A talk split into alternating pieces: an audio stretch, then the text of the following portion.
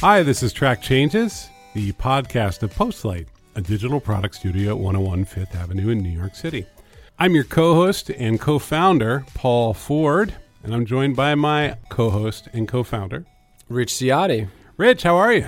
I'm doing well. That was very uh, subdued NPR. We just got back from lunch. I'm a little feeling a little. The term is logy. That's the actual. Is that the term? It's one of the terms that people use. Yeah, you got to pick it up. Pick it up. Let me dump this bucket of coffee down my mouth and There we perk go. the hell up.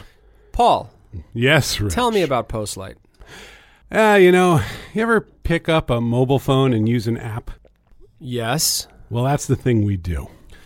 We do more than that. Well, but what yes. we do, but let's be clear. Inside that app, there is a view that is like a web view. Often, Okay. like that app is powered by the web, even if you don't think so. It is. right. We build that part too. We build the, the back end and the front end and the web app and the mobile app and the, Yes. the web mobile app. Yeah. We do that. That's a real thing, everybody. Web mobile apps are a Right. real thing. Yes. We help you design, architect, build, and ship platforms and the apps that ride on top of them. I just came up with that. It's just riding is, is it's just like You like ride? stallions. you know? Yeah, exactly. right, exactly. That's exactly. exciting. So, Paul, Yes, Rich. there is a phenomena that has been I don't know if I'd say bugging me. I'm kind of fascinated by it because part of me be- as a as a Well, there are phenomena and there is a phenomenon. So you have to choose one of those. there is a phenomena. Oh, no, there are phenomena and there is a phenomenon. Oh, is that true? I've been saying it wrong the whole time. There is a phenomenon that I want to talk about. Postlight is about learning. And here we are. What is the phenomenon that you want to talk about? Ah, There are a handful of apps that I use m- far if you charted it out. There are like 5 apps that I'm in 90% of the time and then it tapers off and over at the end is like the wine app that you take a picture of Sure. the label. Like you just open them much much less So, frequently. Candy Crush, I don't have Candy Crush on my phone. Bejeweled, No, none of that. Doodle Jump, No. Cut the Rope. Cut the rope. Uh, Cut the rope and I have a history, Okay, uh, which we're not going to get into on this podcast. that's fine. That's fine. So the Actually, pheno- is there a casual game that you're fond of? Uh, yes, there are a couple, but I haven't played them in a long time. I like the puzzle games. I like the word puzzle games. Right. I don't want to play socially. Like I don't want to. No, I don't want. I, I, do this alone, talk to not with anyone. friends. Yeah. So uh, there are a couple. So here's the phenomenon that uh, just irks me, and I think this is kind of always been going on, but Uber, I feel like accelerated it, and that is the apps change constantly. They change fairly dramatically, constantly.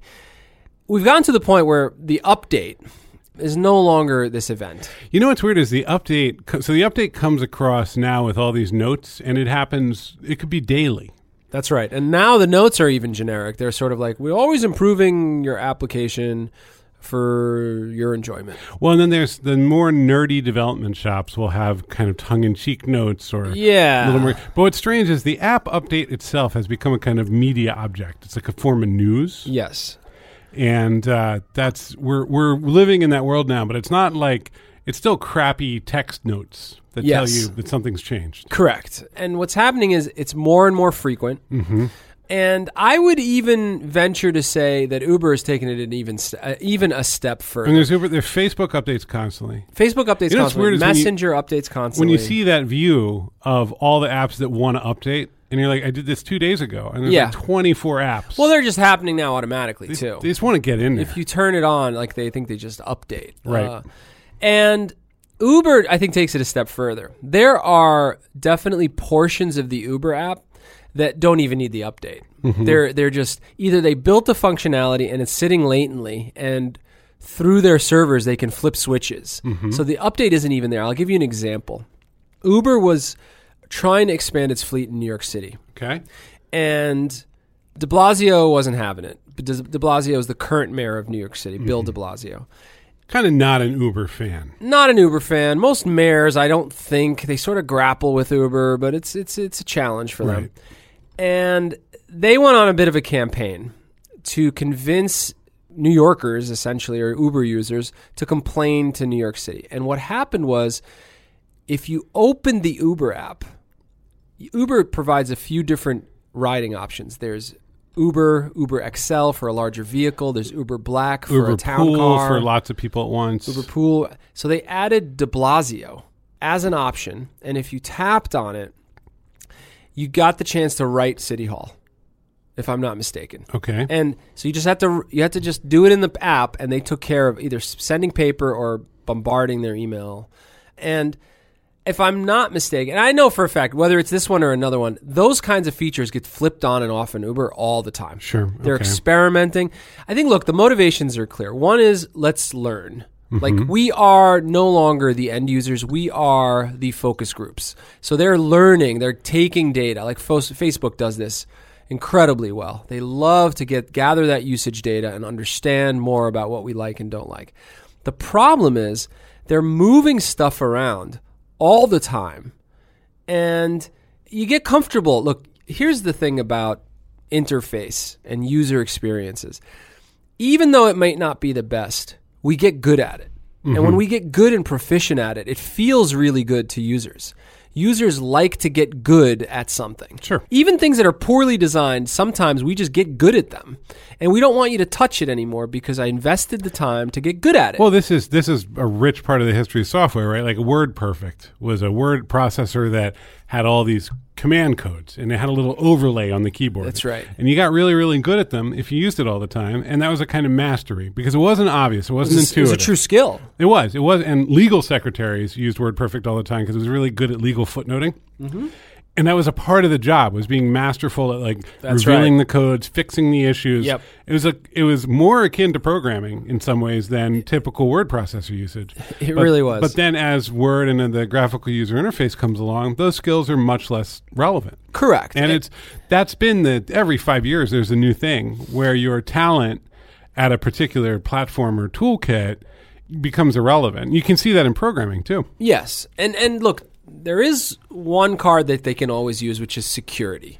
Sure. Like if there is a security issue out there and they need to plug it up, they need to plug it Well, up. that's every Apple update, right? Like ever uh, improving Every- your experience on IO on, on Mac OS. you yeah. know, just oh, And no, it's more secure. improving your security and yeah, all of yeah, that. and So it's you, always like bug four seven five. you're kind of frightened. You're like, oh god, let me get this. in I my better get yeah, computer," because right? you know Slovenians want to break in. That's right. Yeah. That's right. So who's doing this, right? Facebook, Facebook Messenger, for a long time had a, a GIF button.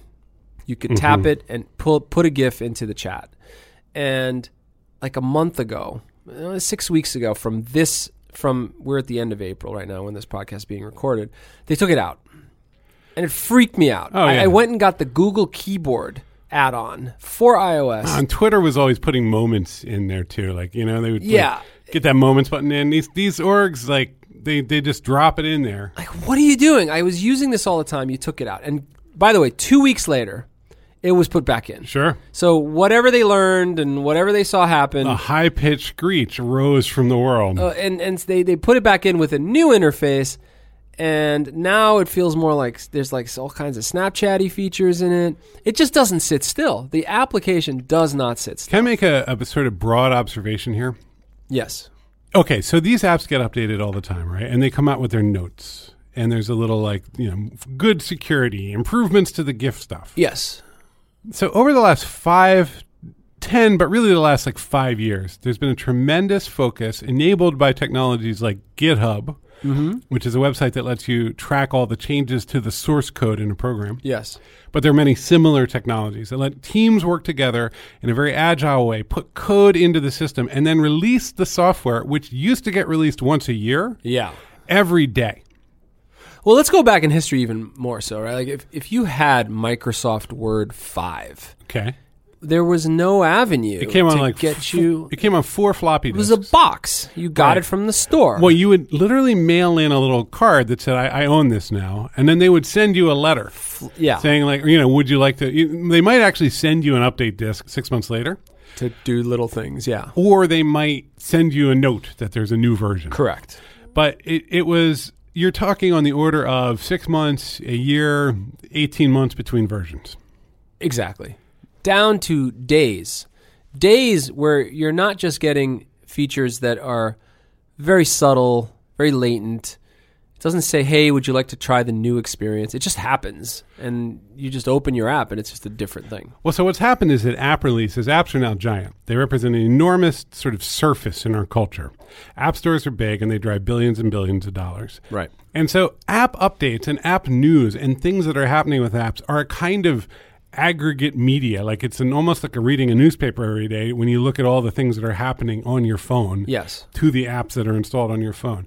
Now, we haven't culturally started to deal with this yet. There's no way to, like, it's hard to get a good newspaper about what's happening on your phone today. Correct. You have to just kind of intuit based on, oh, Facebook's up to this. And If people you're are- curious, I think look, we're geeks, right? Like we like to well, open people do report on, like, if Facebook does a big update, they're like, you know, TechCrunch or somebody will go in and poke around. Yes, yes, yes, yes. But or, you know, or Ars Technica, or, or a number of different places to keep an eye. But no, there's hundreds and hundreds of apps. Nobody's keeping an eye, and there's no, No. really clear disclosure responsibilities here. no, especially it's a fr- look. The biggest violation every so often it happens, and Spotify's guilty of this. They break it.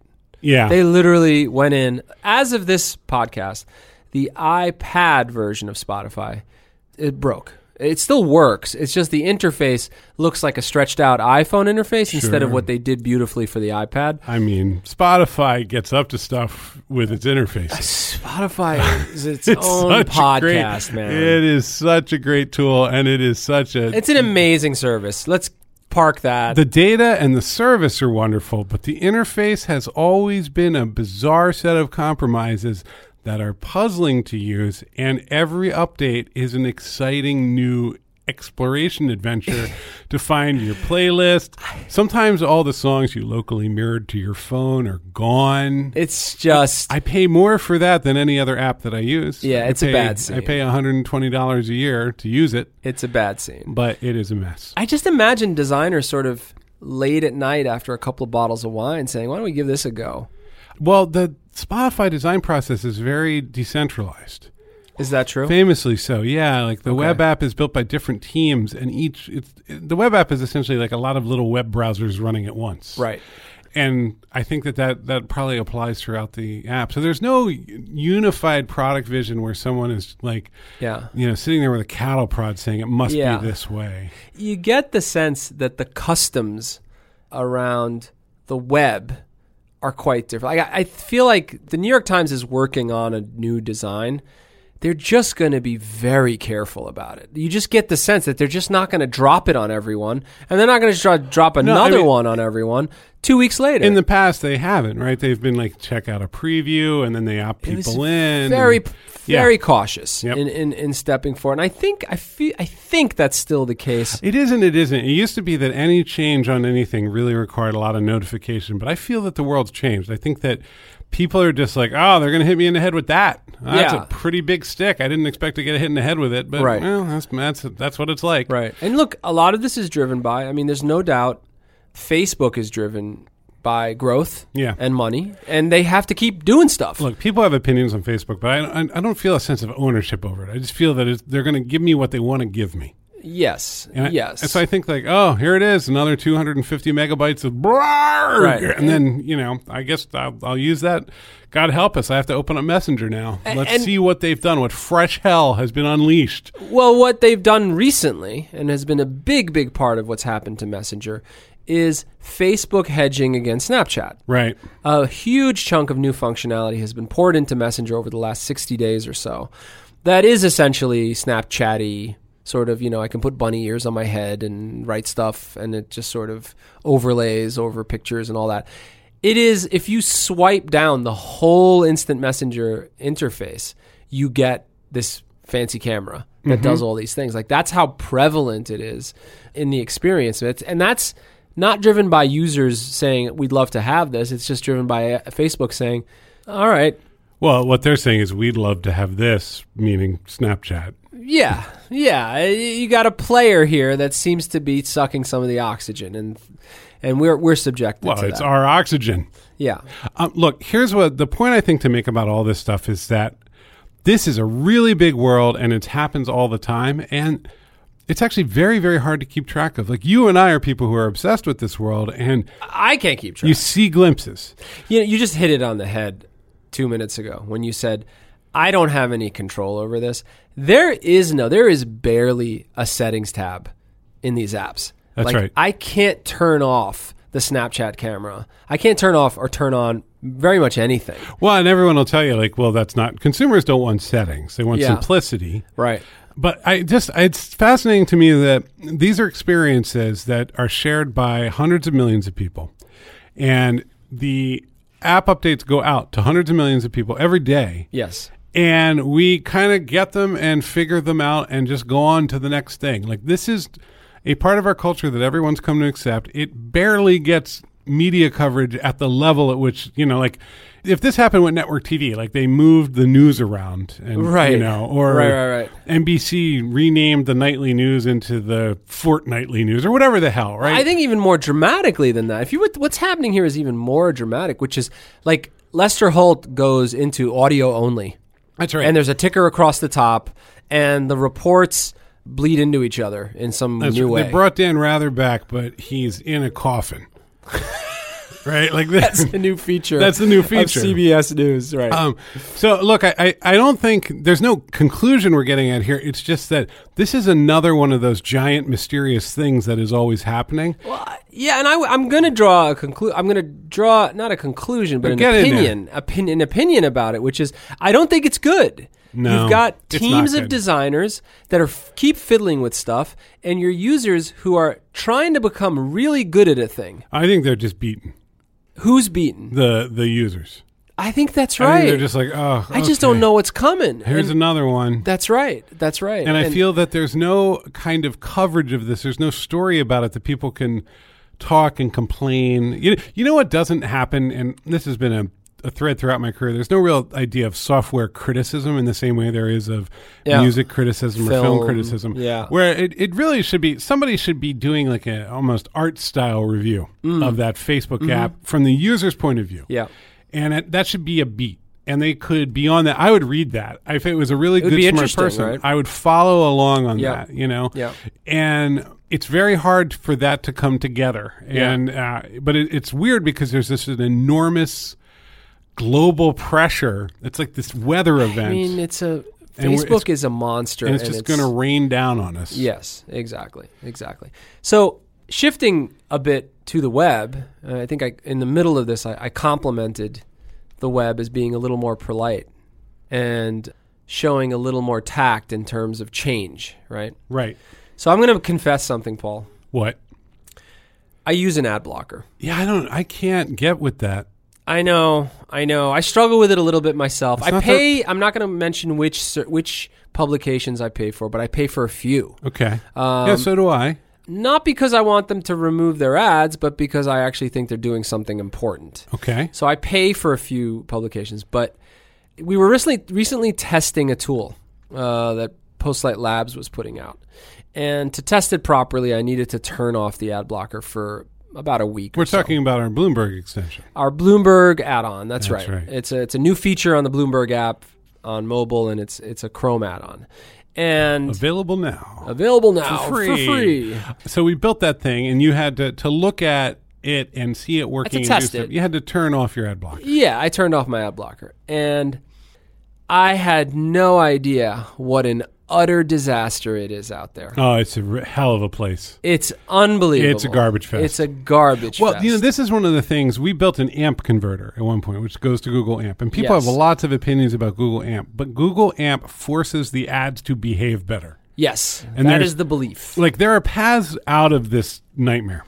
There are. And You know, here's look, what I- there's enormous, like, these aren't evil people, right? There's enormous economic pressure to just keep going. Here's what I would say. I mean, look, what I'm noticing is we're kind of in a funny moment where I think that ad tech is what it is, and it is what powers media. And did you see that the Huffington Post redesigned? I did. Okay, so the, very nice redesign. Good work. New editor. They call it HuffPost now. Um, just a very professionally thought through, high quality piece of work. But one of the observations I have looking at it is that there's nothing drastically new or novel about how the HuffPost works. No. Its articles, It's some of actually the, familiar. yeah, some of the articles are longer. It should be familiar. Right. It should be comfortable for people to use and read. It should feel like Correct. something that's been around for a while. But what what struck me is that even at the early part of of this decade, there were more weird things happening with news publications. Infographics were starting to show up. There Yeah. was more JavaScript, little more and playing around. footnotes and annotations and Yeah. shenanigans, right? Yeah. And there was a sense that um, you know that that publications were going to drive some innovation on the web, and they still do in lots and lots of ways. But looking at that HuffPo redesign made me think, and hon- honestly, looking at some of the work that we do, where we're publishing, that we're we're about to launch a old school global media property. We're we're going to give it a nice new digital look and feel. Mm-hmm. It's coming out soon, and the work is really good. I'm very proud of it. Yes, yes, but we are it's- not reinventing the publication. No, no. And it's tricky, but at the same time, the type's good. There's a grid. There's a real understanding of quality. Yes. There's a lot of incredibly complex interactions between the different elements on the page and dynamically arranging them so that they they look good and, and operate well. Like there's all this very subtle stuff. It's really nice. Yeah. getting the, the line spacing right. And that's what publishing is now. yes. When you describe this, that sort of predictability and, and sort of that. There's a reading experience It- that it- looks a certain way. The pictures look a certain way. Things scale up and down really well in the browser or on mobile. I got to tell you, you know what it makes me think of? It makes me think of an assembly line. A little bit, except They're that putting out 35 units a day. that's right. And so the design has to support that, but also look really good. Yes. Every so often, there is a thread that kicks in at the New York Times where they say, This is a feature piece. I want interactive stuff interspersed within it. Let's spend it some money. needs to Checkbooks come feel out. different. Yeah. We should talk about Snowfall for a minute. That's sort of a landmark. That was a big moment. So what the New York Times did, they wrote they had a very big piece, and it was divided into sections and filled with annotations and videos, and the the type was superimposed over rotating video. Correct. You know where I'm seeing some of that desire for innovation and exploration is showing up in 360 degree video and photography. VR. VR stuff. Yeah. That's people are getting excited about that as a way to innovate. But I think what I would point out here is that the goal of publishing or of sort of content online right now is you create this very good, somewhat rigid system that looks good at a baseline. I give it a headline and 400 words and ideally a picture. Yeah. And it looks pretty good and it Yeah. can hold three or four ads. and, and let's face it, they got to churn them out. Got to churn them out. And yet, at the same time, there's this sort of secondary ecosystem of embeddable VR, embeddable video, Yeah. where you can drop these components that could be that can do anything a computer can do. I mean, a vi- let's video. Let's not Right. just gloss over that. This pattern, which you see a, a good amount of, E ESPN does it pretty consistently. Of you get to an article, but a video starts playing up top. It, it literally feels like I went to go read something, and then somebody walked up to me and just started yapping in my ear. That's kind of an It's anti-pattern, kind of right? insane, Like right? Twitter's been throwing little video boxes all over the place, and it makes no sense for Twitter. It's just insane. You know, I don't. Oh, hey, I'm here to see what my friends are angry about regarding the Trump administration, but over here is Yes. the lacrosse news. And look, we know a little bit about this world, right? Right. Video ads are incredibly lucrative. They're very profitable. very profitable. So the, the motivation there is like, okay, I got the guy writing the piece, but let's just stick 90 seconds up at the top because I can sell a Cadillac ad for 15 seconds and make really good money on it. Like that's real, That is correct. right? I, I do want to come back to what's happening to s- like you you pointed out this familiarity and this sort of these patterns that have emerged. So it's a little predictable, a little Well, dry. and I, I guess, uh, but another way to put it is that it, it's the craft has kind of gotten locked down. Like, Yeah. if you know, if you, s- because we are practitioners of the same craft, right? Like, there is a way that a really good publication should look and work and feel online. And there's a norm that has emerged in the last, you know, 20 years, but really a new one that's kind of shown up in the last four or five or so, where it's like, yes, that's a publication. Yes. So it was interesting to see HuffPost, which used to be kind of sprawling, Yes. really all over the place, all kinds of stuff, get its design system locked down, be very clear about kind of what this publication is, and then also see. Uh, you know, and there's room. There's still room on the web for any kind of embed, any kind of video, any kind of em- Yeah. 3D you want to put in. You Yeah. can still drop that in there, yeah. right? Like that still works. But we're approaching a set of norms. Yeah. And look, for a lot of people, they don't know when you visit an article. I mean, I, we glossed over Uh, this earlier. You're hitting 20, 30, 50 other domains. That's right. There's two infrastructures. There's your content management infrastructure, and then there's like your ad ops and ad serving infrastructure, which is actually spread and very decentralized. It's incredible. You're I- doing so this- Uh, the page is assembled from the entire globe. yes, and and there are there are browser add-ons that will show you what else is getting hit. Ghostery. is Ghostery, one that that's the is- big that one, does it. Ghostery. All the bad blocking. uh, Privacy Badger, I think. is one Privacy too. Badger is Yeah. another one. So uh, if you visit HuffPo, you will find you're also visiting under the hood uh, DoubleClick, which isn't surprising, doubleclick.net, owned by Google. owned by Google, polarmobile.com, Ah, Polar Mobile. imrworldwide.com, Uh, it's starting to get bad real fast. Zergent, Z E R G E N T. That's probably a part of the ZergNet network. Okay. Voice5.com, Oh, because voice one through four were so challenging.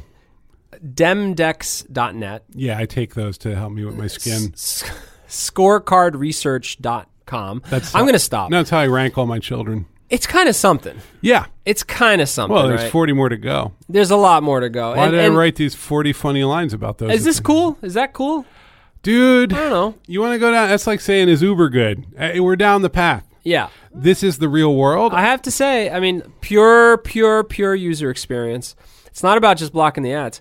It's like six to eight times faster. oh, it's much faster. My browser is way faster than yours if I've got ad. yeah, block no, on. it's like they're releasing 20 St. Bernards every time they open the page and saying, go get the paper. I mean, Yeah. it is not. It's a lot of it's a lot of pain. So I get it. This is a business. Everybody's you gotta gotta, do your make- thing. gotta make Everybody's their- gotta make money. fractions Um, of a cent. And and it's and look, these are sites that are on volume. They are. They are on volume. And look, we're coming back to the unifying theme, right? Which is what's happening to the user, right? Whether it be, be you're, you're editing that app seven times a month and fiddling with it and ruining it for me, or you're, you know, 20 to 50 domains are hitting my, my uh, browser when I just go, I wanted to read a 600 word article. Here's what I see happening. I'm going to go real meta for a sec. You ready? Uh oh. Okay. Design overall of publications and media is normalizing around a set of shared assumptions and understandings. There's a way that sites should look and behave, not just the appearance, but also the the way that the interactions work, the kind of type, how fast things load. And you're seeing that, and I think HuffPost is just a really good archetypal example of a redesign along those lines. And like, good for them. That people should understand that this is praise to, to like to get to that point of familiarity and respect. That's, Yes. that's praise. I think the ad networks will catch up. I think that they have been running in 5,000 different directions, and that as things are stabilizing and stuff like Google AMP starts to put pressure on the ad networks to conform and behave in different ways, Yes. that more consistent, less utterly destructive to the page experience ad, ad products will show up. And there'll be things happening with money that make it possible for everything to work together a little better. I agree with this. I Because- think eventually they're going to have to pay the price. Well, it right? will increase the velocity of page load. You'll get more traffic, more attention, more Yeah. engagement. That's just not the way they think today. No, and I mean, I, the other thing for me is I just look at ads as the worst. Po- I mean, it's here, I can deliver anything a computer can do in a dynamic environment that is globally distributed. Great. Here's a picture of a tampon. I mean, Yeah. it's just, you know, some deodorant or Yeah. whatever. Like, it, it's. It's just some other brand message sort of piled on, or get rid of Piled belly- on or get is the word, get rid of yeah. belly fat. Yeah. So everything's just volume, and then instead you could have these experiences that are quite rich. You could do anything a computer can do, and Yeah. that's what we do. Yeah, and and I I I'm hoping we trend that way. Um, I think it's one of those that has to get worse before it gets better, kind of a thing. I think there needs to be that movement. Like people just don't know. Well, today. I think what's happened though is like the stabilizing of the overall media experience gives everybody a, a- like there's a common platform emerging where it's like this is what you're going to be advertising on, yes, not just some random page. Yes. It's going to look like kind of like this. correct. So th- this again very Can I meta. close with a shout out? yeah. Medium, Yeah, Medium locked it down pretty good. Medium somehow gained the traction and the reach that it gained. Uh, well, obviously, it did it because it was it was well funded and had the runway to go and get that territory. Well, and they're still figuring it out. And there's and not only that, they went down the ad route, and they said, "What you know? What we just don't want to be this mess." and they stopped and they said we're going to try something else and look i don't know what that else is and i know there's been criticism about it but what they're essentially signaling out is we don't want to add to the problem here we don't want to contribute to the problem and and look medium can be exhausting i the messaging in medium can be exhausting I'm an but advisor to Medium. This is an incredibly uncomfortable conversation. for me. i just think it's great that there is somebody out there that is showing growth and and the kind of reach that they have without having you know magic pillow getting thrown in my face just because i'm reading a, a an article on foreign policy I enjoy using Medium and have had wonderful experiences writing for it and have tremendous collegial experiences with everybody who's there as an advisor. Hard stop. Yes. Let's close it on that, Paul. All right, Rich. This is a venting discussion. well, I think that there's something happening, and we didn't fully nail it down, but No, I'm- there's something happening. Yeah, I'd love to see this get better, and hopefully it'll get better. This is not one of those things where you can build software to fix software, right? No, but I think that publishing could lead in unusual ways, and I think we'll Yeah. get. th- I think that's starting to happen in ways that are a little hard to pin down. Yes. That's the great thing about podcasts is that you can just talk for a while and you don't have to actually back anything up. No, or do anything about it. You just go home. On that note, Postlight is the best product studio that you're going to find Yes. to do your digital products anywhere. We in ship the at universe. scale. We build stuff that goes goes and blankets the world. Speaking of ads, no, we, you know we do. We, we're very proud of the fact that we ship. Yes. No matter what, we push really hard to get that thing across the line into the app store, onto the web, the servers running. That is that is an, a sort of we have an orthodox ideology around the fact that if it doesn't ship, you're just making it up. Yeah. So that's if you need to get something actually done, uh, not just ideated but aided. I guess I don't know what what's the like made ship Realize. realized, not ideated, but realized. Yes. That is what we are about. So Yep. feel free to get in touch. Hello at postlight.com. We're always glad to hear from you. My name is Paul Ford. Rich Ciotti. We are the co founders of Postlight, and if you need anything, just get in touch. Hello at postlight.com. Give us a good rating on the iTunes store if you are so in the mood, and we will talk to you soon. Have a great week. Bye, everybody. Bye.